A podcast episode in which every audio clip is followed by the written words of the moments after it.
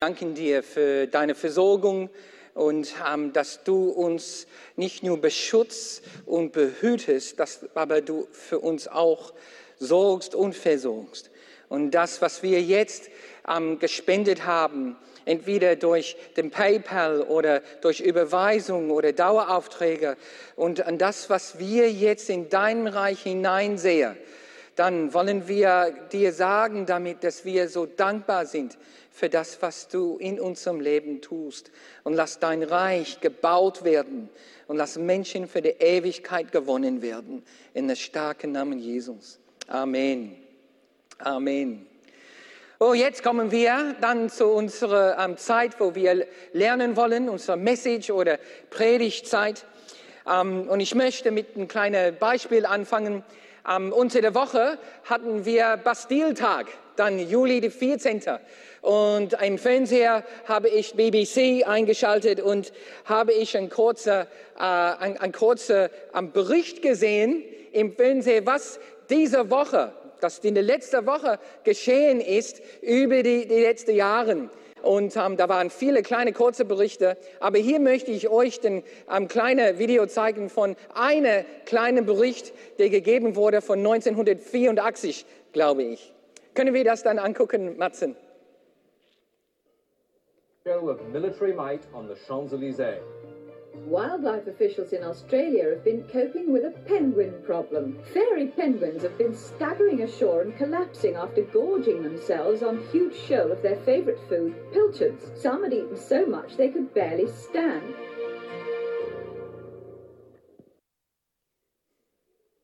Diese war eine Aufnahme von Pinguinen und in 1984, diese kleinen Pinguine der Welt, Fairy Penguins, haben so viel gefressen, als sie dann im Meer waren, dass, ähm, dass als sie zurückkamen, am, am, am Strand waren, die konnten noch nicht aufstehen. Die haben so viel gefressen, die standen auf und kippten wieder um, standen auf und kippten wieder um. Und ich fand das total, total lustig. Und wenn man diesem Video nochmal in, in, Zeitlupe sehen kann, dann man kann sehen, wie, wie den kleinen Bäuchlein dieser Pinguinen sowas von, von äh, äh, rauskommt, dass, äh, dass es dann kein Wunder ist. Was auch faszinierend ist, diesem Strand und diese Pinguine, die aufgenommen worden waren, ähm, das ist der Strand, genau wo meine Eltern ihrem Ferienhaus hatten. Und in 1984 sind wir als Familie auch da gewesen, genau da am Phillip Island, an genau diesem Strand zu diesem Zeitpunkt, Bastiltag. So ein sehr, sehr ein lustiger Beispiel über der Gefahr von, sagt man dann, wenn man zu viel essen kann. Na, die Pinguinen haben das ähm, auch dann lernen müssen. Wir sind jetzt mitten im Thema am Haus, Haushaltschaft und wie ich dann ein richtiger Haushalter sein kann bei Gott.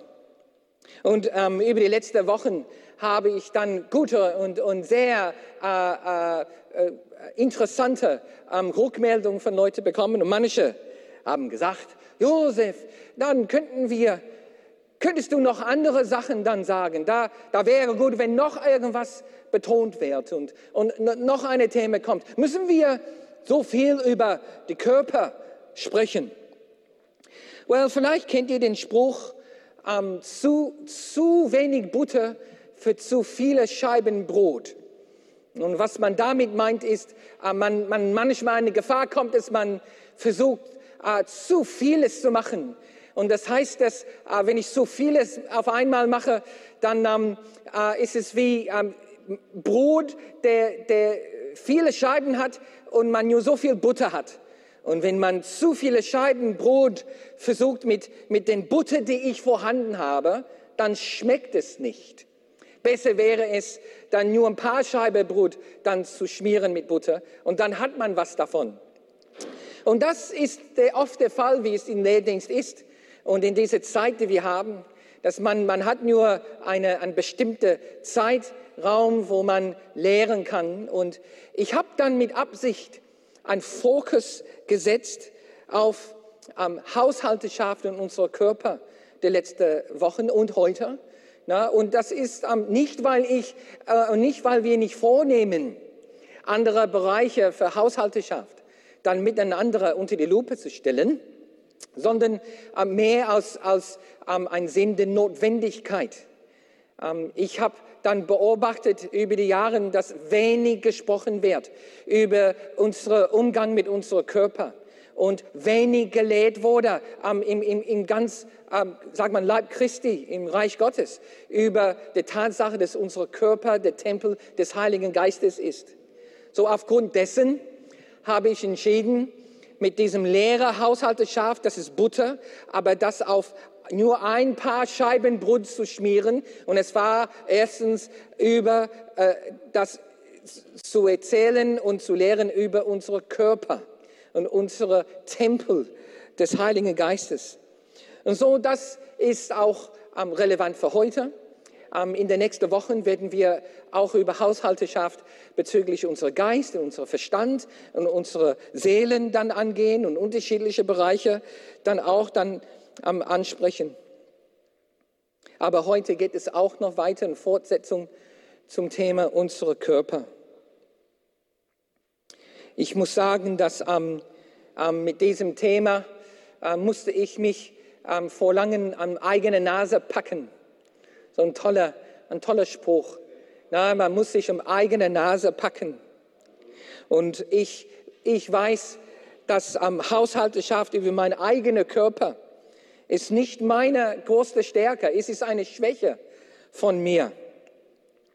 Ich habe oft gesündigt in diesem Bereich, oft den, den Ziel, den Gott für mich vorhat, oft dieses Ziel habe ich verfehlt.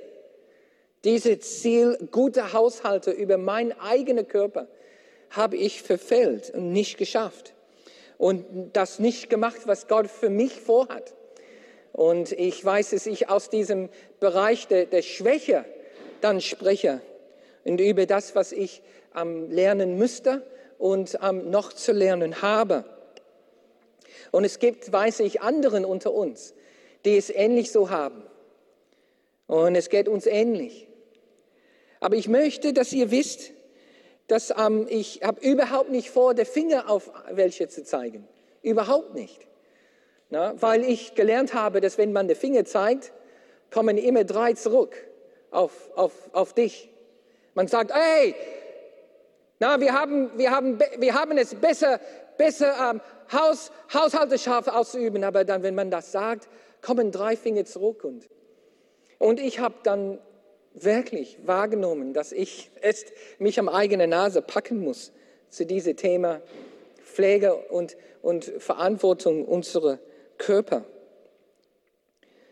So, mit diesen drei Fingern, die zurückzeigen, heute möchte ich ein bisschen auch erzählen über das, was ich in meinem Leben verändern musste und ähm, wie, ich, wie ich Gottes Plan in diesem Hinsicht umsetzen äh, sollte, musste, versucht habe und noch, noch, wo ich noch dran bin. So, unser Text für heute ist ähm, Johannes Kapitel 2, Vers 12 zu 22. Und hier sieht man dann, wo ähm, Jesus ähm, den Tempel reinigt und wo selbst Jesus die Verbindung zwischen dem Tempel als Gebäude zum Tempel als Körper und Leib schlägt. Jesus selbst schlägt diese Brücke zwischen die beiden. So, wir werden sprechen äh, über die erste Etappe, Ziele setzen, zweite Etappe, Hilfe holen, dritte Etappe, Eifer entfachen und vierte Etappe, die ernste Lage erkennen. Lass uns dann beten. Himmlischer Vater, wir kommen zu dir und wollen, wollen Raum geben für Veränderung.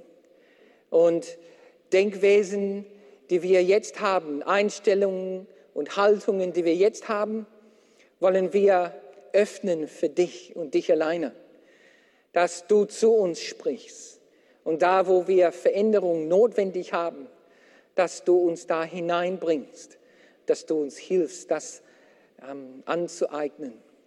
Die welche von uns, die, die ähm, gesegnet sind und gut sind in körperlicher Haushalterschaft, dann möchte ich, dass wir ermutigt werden, aufgebaut werden und auch zugerüstet werden, so zu bleiben und so unseren Umgang mit unserem Körper zu erweitern und optimieren. Dafür bete ich im Jesu Namen. Amen. So, lass uns einfach mit dieser Geschichte anfangen. In uh, Johannes, dann Kapitel 2, Vers 12 bis 22. Wir haben es auch dann in unseren Apps. So, wenn du den App hast, darfst du das auch dann öffnen, wenn du magst. Hier wird dann erzählt, da nicht ging Jesus mit seiner Mutter, seinen Brüdern und seiner Jungen nach Kafana um, hinunter. Seine Angehörigen blieben aber nur eine wenige Tage dort. Als das jüdische Passafest nahe kam, zog Jesus nach Jerusalem hinauf. So, man muss sich dann, dann fragen, wie weit weg ist Jerusalem von Kafanaum? Jerusalem war der Zielort Jesus, aber der war in Kafanaum. Jerusalem war aber nicht um der Ecke von Kafanaum. Oftmals, wenn man solche Geschichten liest, dann kriegt man den Eindruck, oh, der, der hat nur eine Viertelstunde einfach dann vielleicht zu gehen. Aber es stimmt nicht. Und als ich das dann neulich gelesen habe, habe ich selber in Google einfach das, das eingegeben. Was ist die Entfernung zwischen zwischen Kapernaum und Jerusalem. Und da stand es heute mit geteerter Wege und so weiter, habe ich jetzt ähm, ein Bild euch jetzt dann zu zeigen, wo es steht, ganz klar, dass heute wäre es 170 Kilometer zu Fuß. 170 Kilometer zu Fuß. Das heißt dann, nach Google, circa 36 Stunden spazieren oder wandern. Das heißt, wenn man acht Stunden am Tag einfach dann wandert, dann hätte man, dann hätte man vier bis fünf Tagen ähm, reisen müssen. Vier bis fünf Tagen, eine nach der anderen, einen Tag nach der anderen laufen oder gehen oder wandern müssen. Welche von uns wäre in der Lage, diese Reise mit Jesus gemacht zu haben, heute? Welche von uns sind in der körperlichen Auffassung, dass wir auch von Kapernaum nach Jerusalem mit Jesus zu Fuß gehen könnten. Ah, Wang Yong, bist du in der Lage?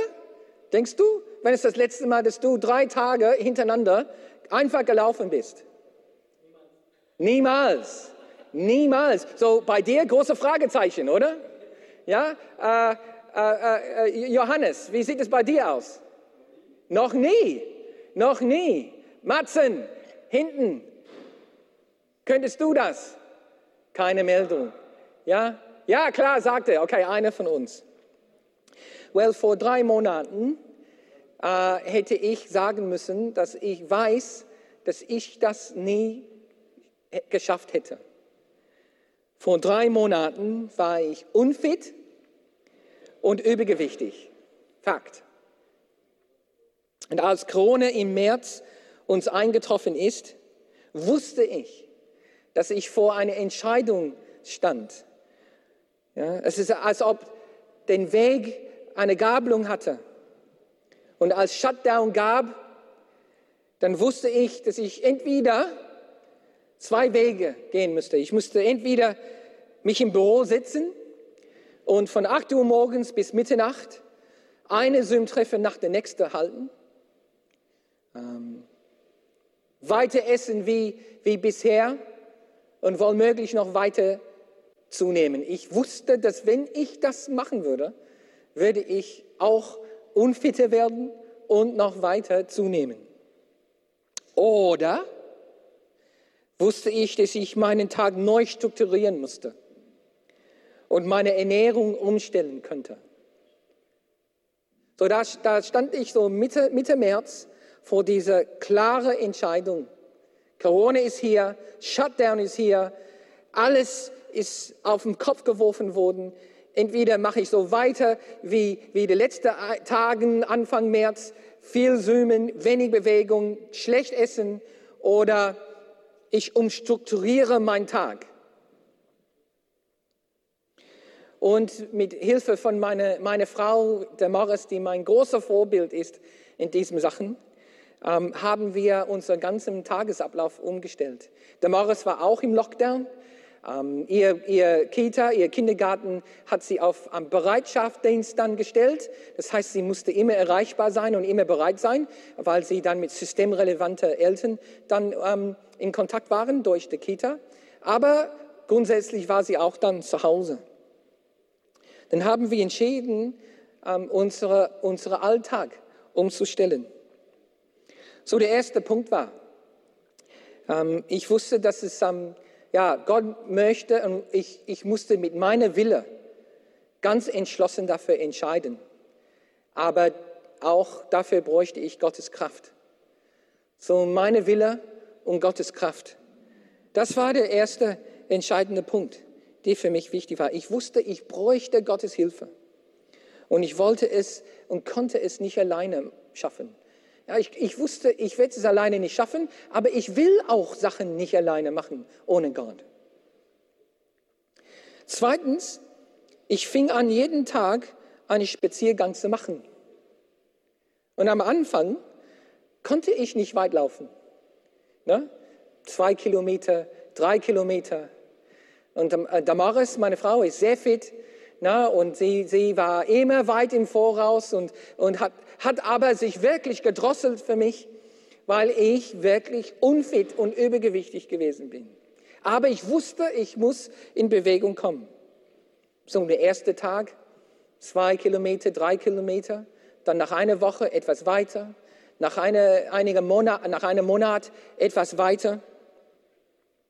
Und nach einigen Monaten äh, konnte ich auch anfangen, auch zu joggen. Ich werde nicht rennen sagen, sondern joggen. So, ich fing an, alle zwei Tage zu joggen und alle zwei Tage zu spazieren oder zu wandern. Drittens, ich habe meine Ernährung umgestellt.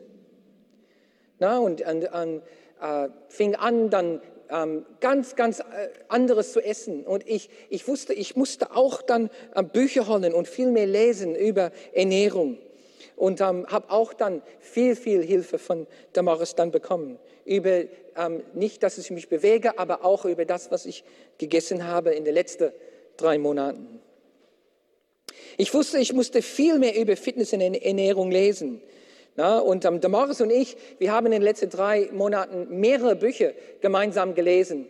Und ähm, wir haben sogar ein sehr gutes Buch in, in Hörbuchform, in, in Audioformat ähm, gekauft. Und während wir unsere Spaziergänge gemacht haben, haben wir mit unserem Bluetooth-Headset dann ähm, das gemeinsam anhören können. Ich mit der linken Teil, der Morris mit der rechten Teil und haben dann manchmal stundenlang einfach Spaziergänge gemacht, gemeinsam das angehört und dann gemeinsam darüber ausgetauscht. In einem einer dieser Bücher wurde es empfohlen, Ziele zu setzen, am Träumen, wie es sein könnte, wenn, wenn, wenn mein, mein Körper optimiert ist und, und wieder gesund ist und fit. Dann habe ich meine Träume ähm, aufgeschrieben auf meinem Handy. Ich habe elf Träume aufge, aufgelistet und dann habe ich die aufgenommen und dann am, mehrmals am Tag habe ich das zurückgespielt, um, um meine Träume und meine Ziele wirklich zu verinnerlichen. So wie gesagt am Anfang, na, Anfang, ähm, also sagen wir Anfang diese drei Monate, so Mitte März, konnte ich zwei, drei, vier Kilometer zu Fuß gehen. Äh, wir dürfen nicht vergessen, dass wir oft überschätzen, was wir in einer Woche schaffen. Aber oft unterschätzen wir, was wir in zwölf Wochen schaffen können. So, das ist ein wichtiges Prinzip. Überschätze nicht, was du und was wir in einer Woche schaffen können mit, mit, mit Gewicht und mit Fitness. Aber unterschätze nicht, was wir in zwölf Wochen machen können. So in drei Monaten, April, Mai und Juni, in diesen drei Monaten bin ich insgesamt 784 Kilometer gelaufen und gewandert. Die erste Woche wenig, aber langsam, langsam mehr. So, ich möchte dann euch ermutigen, wie Jesus den Ziel gesetzt hat, in Pessachfest nach Jerusalem zu wandern. 170 Kilometer in vier bis fünf Tagen. Ich möchte euch auch dann ermutigen und erzählen von mir, wie es geholfen hat, diese Ziele zu setzen. Jesus ist diese Strecke gegangen, gelaufen. Und dann sagt es dann in Vers 14, auf dem Tempelgelände sah er Geldwechsler sitzen, Handler, äh, Händler, die Rinder, Schafe und Tauben verkauften. Da machte er sich eine Peitsche, ein Peitsche aus Stricken und jagte sie, jagte sie, allen mit den Schafen und Rinder aus dem Tempel hinaus. Ich weiß nicht, wie es bei euch gewesen wäre, bestimmt bei Wang Yong, wenn du nach vier, fünf Tagen die ganze Zeit gegangen bist und ankommst. Ich weiß nicht, ob das ist, was man gemacht hätte. Noch mehr Action, noch mehr physischer Einsatz. Meisten von uns wären total platt, aber Jesus kommt hier rein. Man hat den Eindruck, da ist keine Zeitabstand. Hier kommt er rein und der, und der, der jagt dem aus dem Tempel heraus. Die Münzen und die Wechsler fegte, fegt er auf dem Boden und ihre Tische kippt er um. Den Taubenverkäufen befahl er, befahl er, schafft das weg von hier und macht das Haus meines Vaters nicht zu einer Markthalle. Nicht zu einer Markthalle. Und nicht vergessen, der ist es nicht in das der ist nicht in der innerste Sanktum, der ist in der, der Tempel, der Tempelhöfer. Und da in der Tempelhöfer, dann sagt er, keine Markthalle darf hier entstehen. Jesus kommt und der, der inspiziert, inspiziert und untersucht der Tempel. Der Tempel, der geht selbst dahin und mit, den, mit, den, äh, mit der Lupe seine, seine Beziehung mit dem Vater, durch diese Liebe für den Vater, untersuchte der Umgang mit dem Tempel. Wie gehen die Priester mit dem Tempel um? Und er sieht, ist ja nicht viel in Ordnung. Da ist vieles nicht in Ordnung in diesem Tempel. Über die Jahre sind die Priester bestimmt, bestimmt etwas betriebsblind geworden. Die Marktplätze hätten draußen, sein zu, hätten draußen zu sein. Und so war es dann am Anfang. Aber irgendwann kommen Kompromisse rein und die schleichen mit, mit, mit rein, bestimmt. Kompromiss ist bestimmt hier reingeschlichen. Der Tempel ist das Gegenteil von dem geworden dann dadurch. Es ist das Gegenteil geworden für, gegen das, was es, es hätte sein sollen. Es, es, es ist vorbestimmt worden als ein Ort der, der Ehre und, und, und, und Ehrfurcht und Respekt und das Gegenteil lief da ab. Die Priester, die dann die Übersicht über den Tempel hatten, die Haushalterschaft hätte ausüben müssen, die waren bestimmt dann verblendet und die bräuchten eine externe, eine externe, der Messias, die bräuchten der externe, der König aller Könige, dann reinzukommen und die zurechtzuweisen. Das haben sie leider nötig gehabt. So frage ich, was sagt Jesus über meinen Tempel? Was sagt Jesus über meinem, meinen Wohnort, mein Gebäude? Der Tempel des Heiligen Geistes. Was sagt er? Brauchen wir? Haben wir es nötig, eine externe zu kommen, zu helfen und uns zu zeigen, wo, was machen wir falsch und wie, wie kommen wir zurück und wie, wie finden wir den Weg zurück auf dem Weg, der uns zeigt, was die, was die Bestimmung Gottes ist für unsere Tempels? Wie ist mein Umgang mit meinem Körper? Wie ist es deine mit deinem? Also ich musste mich in eigene Nase packen. Und ja, ich habe dann gewusst, äh, mein Umgang mit meinem Körper muss, muss anderes laufen. Vor mehreren Jahren habe ich meine Midlife-Crisis gehabt. Kurz, aber tief. Und ähm, das war dann in einer Zeit des Zeitraum ist es dann deutlich klar geworden, dass mein Tempel nicht optimal war. So, als ich 40 war, zwischen Karneval und Osten, hatte ich einen Nierenkolik, eine Galleblasenentfernung, zwei Leistenbrücke, Magen-Darm-Spiegelung und erhöhter Blutdruck. Alles innerhalb dieser kurzen Zeitraum. Und eins ist mir klar geworden, ich brauche Hilfe. Ich brauche Hilfe mit, mein, mit meiner Haushalterschaft über meinen Körper. Ich bräuchte Hilfe, meinen Körper überhaupt in Stand zu halten. Midlife-Krise hat mich und meinen Körper wie eine Orkan getroffen. Eine Orkan. Und mein Haus, der Wohnort meines Geistes, drohte einzustürzen. Ich bräuchte und ich wollte Gottes Hilfe und Weisheit. Und ich fing an, ihm zu suchen, zu sagen, hilf mir. Ich, war, ich lag drei, drei Wochen dann im Krankenhaus, St. Josefs Krankenhaus, mein Krankenhaus in Monheim. Na, erstmal Nierenkolik, dann Gallenblasekolik, dann Leistenbrücke. Zwei Operationen musste ich durchgehen. Da bin ich wach geworden. Ich kann nicht so weitermachen wie bisher. So Folgendes musste ich lernen. Folgendes habe ich angeeignet. Und hier sind die New Tipps und ich hoffe, dass die für euch vielleicht auch hilfreich sein können. Erstens, na, einmal jährlich, einmal jährlich meine Zahnarzt-Check-up zu machen. Ja, das wissen wir. Viele von uns haben das gehört und gelernt, aber man kann das verlernen. Zweitens, einmal jedes Jahr eine Gesundheitscheckup bei meiner Hausärztin mit großem Blutbild zu machen. Große Blutbild. Und der große Blutbild ist für die meisten von uns auch kostenpflichtig. Kostet zwischen 20 und 40 Euro meistens. Aber das ist eine wichtige Investition.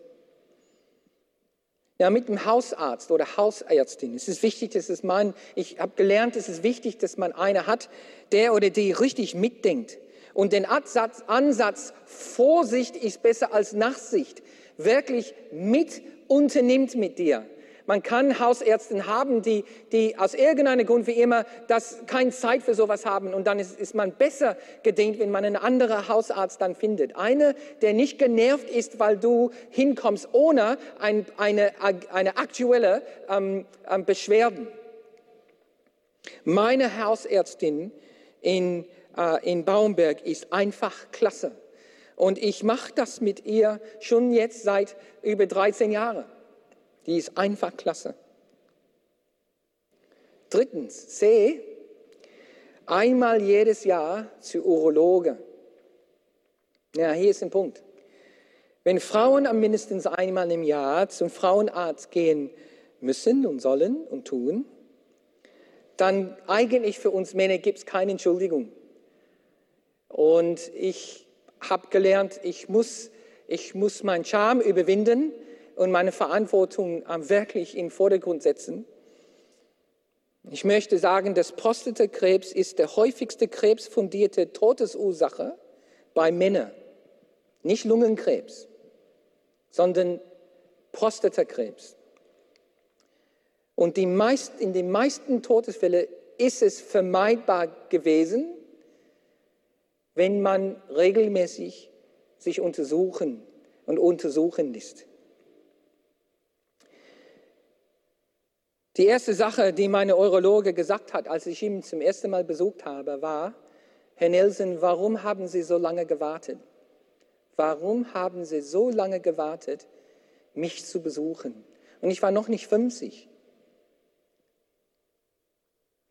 So, und nächstens, als letztes, ich fing an dann, alles in Anspruch zu nehmen, was meine Krankenkasse anbietet. Laut dem Motto, hey, ich habe schon dafür bezahlt. So alles, was die Krankenkasse anbietet, will ich in Anspruch nehmen. Dann habe ich entdeckt, dass es eine tolle Sache gibt. Und ich gebe euch ein Beispiel hier. Es heißt eine Bonusheft. Und in diesem Bonusheft gibt es ein Programm, gibt es kleine, kleine Maßnahmen, die man machen kann. Und wenn man die macht, man kriegt so eine kleine Stempel dafür. Und da ist dann diese jährliche ärztliche Check-up. Die, man kann auch dann ähm, äh, mehrere, mehrere Checks-up machen, so wie die Urologe steht auch da. Ähm, ähm, Krebsuntersuchung ist da und es gibt mehrere. Auch Mitgliedschaft in, in, in, in Fitnessclub ist eine Stempel und man sammelt dann Punkte und mit diesen Punkten kriegt man Rückerstattung von, der, ähm, von deiner Krankenkasse. Ich bin bei der ähm, TK, der TK, Techniker Krankenkasse, und dieses Jahr werde ich knapp 130 Euro rückerstattet bekommen und, und, und Kostenerstattung von Sachen, die ich gemacht habe. Sachen in Anspruch nehmen. Frage, brauchen wir eine externe? Ich bräuchte eine externe Hilfe. So zurück zu unserer Geschichte. Jesus hat so einen Strom, einen Sturm erzeugt dann in den Tempel. Und dann steht in Vers 17, seine Jünger erinnerten sich dabei an das Schriftwort, der Eifer um dein Haus wird mich verzehren. Der Eifer um dein Haus wird mich verzehren. Wodurch haben die Jünger überhaupt die Eifer Jesus feststellen können? Wo, wodurch?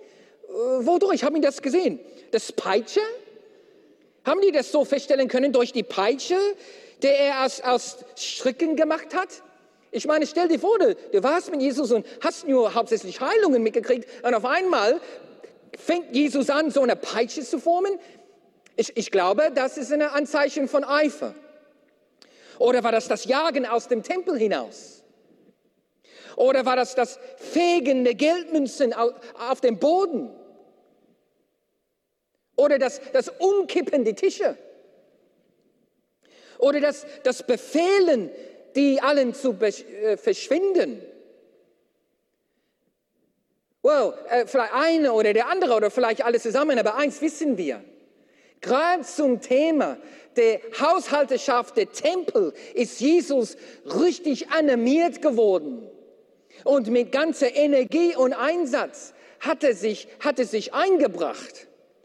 Und das, das wurde hier im Wort Gottes als den Eifer für den Tempel Gottes beschrieben. Wie motiviert bin ich für den Tempel Gottes? Wie motiviert bin ich zum Thema Haushalterschaft? Wie, wie, wie viel Eifer habe ich über, über, meine, über meinem Tempel, der Tempel des Heiligen Geistes? Und, und was motiviert mich, diese, diese Tempel zu, zu pflegen und zu, instand zu halten? Was, was ist meine Motivation? Wir, wir sehen, dass, dass Jesus hochmotiviert war, eifrig war, aber was motiviert mich und uns? Und was soll die Quelle meiner Eifer sein? Wo soll es überhaupt herkommen, meine Motivation? Und es gibt mehrere, mehrere Quellen der Motivation. Vielleicht ein Sinn der Verantwortung für Gottes Schöpfung ist das, was uns motivieren soll. Oder vielleicht der Pflicht unserer Partner gegenüber. Ich möchte nicht, dass meine Frau 20 Jahre lang ihr Mann als, Pflege, als Pflege, Pflegefall zu Hause pflegen muss. Das möchte ich nicht. So, ich habe dann Verantwortung. Und eine Sache, was mich immer wieder motiviert und vorantreibt, ist, dass ich, ich möchte, dass ich zusammen mit, mit meiner Frau äh, äh, so lang wie möglich dann ein Leben haben, frei von Krankheit. Hier in Epheser, Kapitel 5, Vers 27, ist dieses Prinzip sehr klar dargestellt. Hier steht es in Vers, Kapitel 5, Vers 28. Ne? So sind auch die Männer verpflichtet, ihren Frauen zu lieben wie ihr eigener Körper. Wie ihr eigener Körper. Wer seine Frau liebt, liebt sich selbst. liebt sich selbst. Niemand hasst doch seine Körper. Und falls es welche hier gibt, die, die sagen, ich, ich bin so unzufrieden mit meinem Körper, ich hasse meinen Körper, ich, ich habe ich hab eine Abneigung meinem Körper gegenüber entwickelt, dann musst du nicht, solltest du nicht, äh, kehr um. Nimm das, was du hast und weißt, dass Gott deinen Körper liebt. Und aus diesem Fundament, dass Gott deinen Körper liebt und für deinen Körper gestorben ist, dann hier gibt es dann die nächste Umsetzung. Niemand hasst seinen Körper, sondern er näht und pflegt ihn. So macht es auch Christus mit der Gemeinde. Guck mal, wie stark die Verbindung ist zwischen unserem eigenen Körper, mein eigener Ehepartner und Christus und der Gemeinde. Denn wir sind ja die Glieder seines Leibes.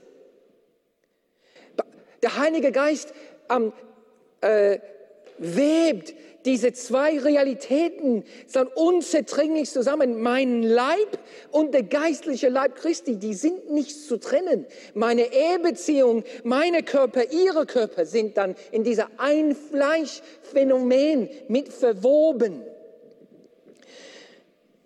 Und so dieses Prinzip ist eine Erweiterung, eine erweiterte Prinzip von der Einfleischprinzip. Ich, solle, ich sollte die Körper meiner Frau so pflegen, als ob es meine Körper, mein eigener Körper wäre, weil wir ein Fleisch sind. Punkt eins. Aber dann erweitern wir, der Kehrseite gibt. Ich soll meine Körper so pflegen, als ob es meiner Partner gehört. Meine Partner, weil wir ein Fleisch sind. Es ist eine weitere Umsetzung dieser biblischen Prinzip. Der Zustand meiner Körper hat einen direkten Einfluss auf dem, auf dem Leben, Qualität und Einsatzfähigkeit meinem Partner meinem Partner. Gerade eben habe ich über Schlaganfälle gesprochen und, und ich möchte nicht und, und äh, ich möchte nicht ähm, äh, äh, einen Schlaganfall erleben, den ich hätte vermeiden können und dadurch dann, dann meine ganze Familie damit dann drosseln und, und, und, und wehtun. Und da kommen wir zur Frage größerer Leistungsfähigkeit in unserem Dienst. Vielleicht ist das dann das, was uns motivieren sollte. Ich möchte gesund und fit werden, damit ich mehr machen kann. Mehr machen kann für Gott.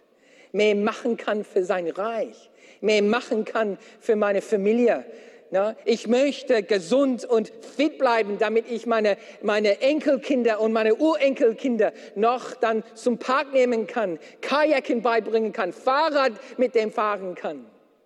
Und das ist Gottes Plan für uns. Und das war auf meiner Liste von elf Sachen. Ich möchte, ich möchte viel einsatzfähiger und mehr Ausdauer haben im Dienst.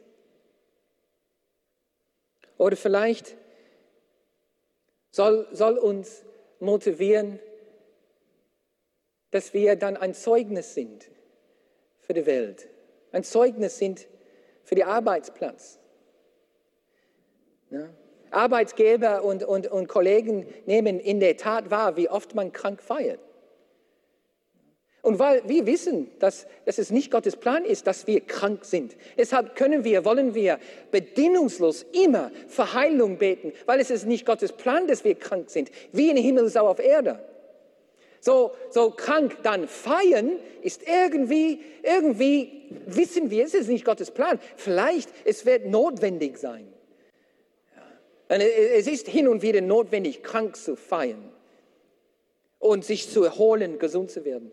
Aber, aber ähm, wenn, wir, wenn wir regelmäßig krank feiern, dann eine, eine Nebenwirkung ist, was das für ein Zeugnis dann abgibt.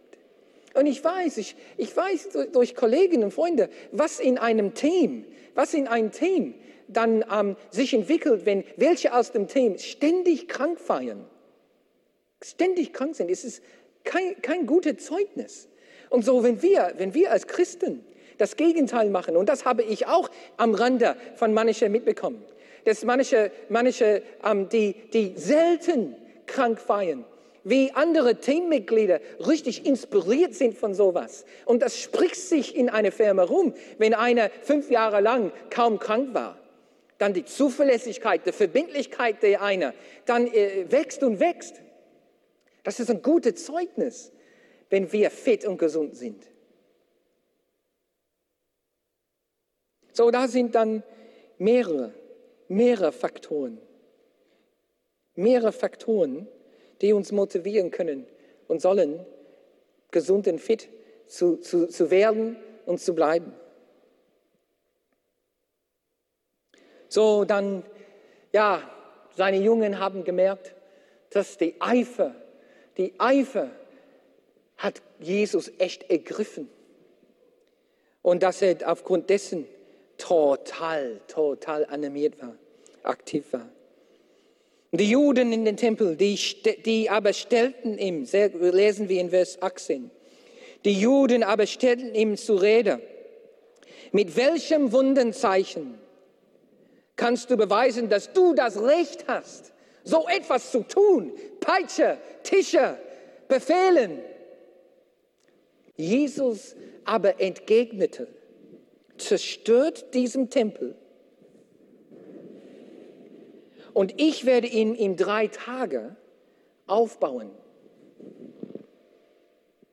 46 Jahre ist an diesem Tempel gebaut worden, erwiderten die Juden, die da drumherum waren. Und du willst das in drei Tagen schaffen?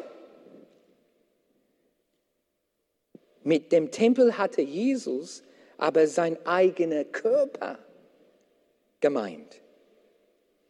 Als er von den Toten auferstanden war, dachten, verstanden seine Jünger an diesem Satz. Die haben an diesem Satz dann gedacht. Da glaubten sie die Worten der Schrift und dem, was Jesus gesagt hat. Ob die Leute dort im Tempel, ob sie es wollten oder, oder nicht, Jesus hat oft entschieden mit Rätseln, Sinnbilder, Gleichnisse, Metaphorik zu lehren, verkünden und zu unterrichten. Und manchmal kann ich es verstehen, dass es ärgerlich gewesen ist. Auch wieder ein Bild, wieder ein Metaphor. Kriege ich auch dann, wir predigen, wir kriegen es auch dann hin und wieder, auch noch ein Story, noch ein Bild. Kannst du es einfach nicht klar sagen. Aber Jesus selbst hat fest entschlossen entschieden, oft so zu lehren und die Wahrheit so rüberzubringen. Mit dem Tempel hatte Jesus aber sein eigener Körper gemeint. Der stand in der Tempel. Es ist alles da, was Herodes aufgebaut hat. 46 Jahre lang. Herrlich. Große Steine, Steine so groß, die wogen gleich 13 Elefanten im Tempel. Und das ist da. Aber Jesus ist da und er spricht von der Tempel. Aber er meint seine Körper. Seine Körper. Und hier sieht man, dass Jesus eine sehr enge Verbindung zwischen Gottes Tempel und seinem Körper versteht. Eine unzertrennliche Verbindung. Und vielleicht denkst du jetzt, jetzt, dass das Thema nicht so geistlich ist. Und dass, oh Josef, vielleicht war das ein bisschen zu praktisch. Ja, Techniker, Krankenkasse und, und Ziele und Kilometer und Fitness. Oh Josef, äh, das ist nicht geistlich. Wir wollen geistliche Nahrung. Aber hier kann ich euch sagen, dass oft, was wir denken, ist nur, nur physische Sache, ist eigentlich unzutrennen, nicht zu trennen von der geistlichen. Manche sagen, äh, dass das Thema ähm, Haushalteschaft über den Körper nicht geistlich genug ist und dass man das überbetonen kann. Dass zu viel Fokus auf Haushalteschaft und Gesundheit auf des Körpers gesetzt werden kann. Aber hier möchte ich sagen, durch diesen eine, ähm, äh, Einsatz Jesus, dass es eine Viererkette gibt, die wir ernst nehmen müssen. Erster Tempel Gottes. Zweiter, der Körper dann Jesus. Tempel Gottes heißt der Körper Jesus. Der Körper Jesus ist der vierte Kette, Glied der Kette, Leib Christi weil der Körper, Jesus sagt, er ist mein Körper und wir sind Leib Christi. Und der vierte dann ist, und das ist dann die, wo die Kette sich zusammenschließt, der, unser Körper ist der Tempel des Heiligen Geistes, der Wohnort Gottes. So, wenn wir Zweifel haben an der Seriosität und Geistlichkeit dieser Themen, dann lasst uns denken an den folgenden Bibelversen. Diese folgenden Bibelversen. 1. Korinther 3. Wisst ihr nicht, dass ihr Gottes Tempel seid? Und dass der Geist Gottes in euch wohnt? Wenn jemandem dem Tempel Gottes verderbt, dann wird Gott verderben. Denn, denn der Tempel Gottes ist heilig und der seid ihr und der sind wir, unser Körper. Aber dabei sollen wir nie vergessen, Gott liebt dich ohne Bedingungen und er liebt deinen Körper ohne Bedingungen. Er liebt dich so, wie du bist. Nichts kann das verändern. Aber was ist Liebe? Liebe. Liebe ist, wenn, wenn Gott das Allerbeste für uns haben möchte. Und er setzt sich dafür ein. Das ist göttliche Liebe. Und weil er dich liebt und das Allerbeste für dich und für mich haben möchte, dann möchte er, dass wir dass wir Haushalteschaft über unsere Körper dann praktizieren. Um das Beste von Gott zu erleben, brauchen wir Gnade und Anstrengung. Ruhe. Wir brauchen Ruhe. Und Einsatz. Wir brauchen Freiheit. Freiheit. Und Selbstdisziplin. Unsere Wille ja, Gott. Und sein Kraft. Ben kann nach vorne kommen.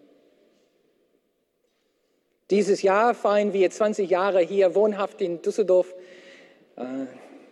Und ähm, vor 20 Jahren sind wir dann wieder hier hingezogen und wir haben eine super Wohnung bekommen.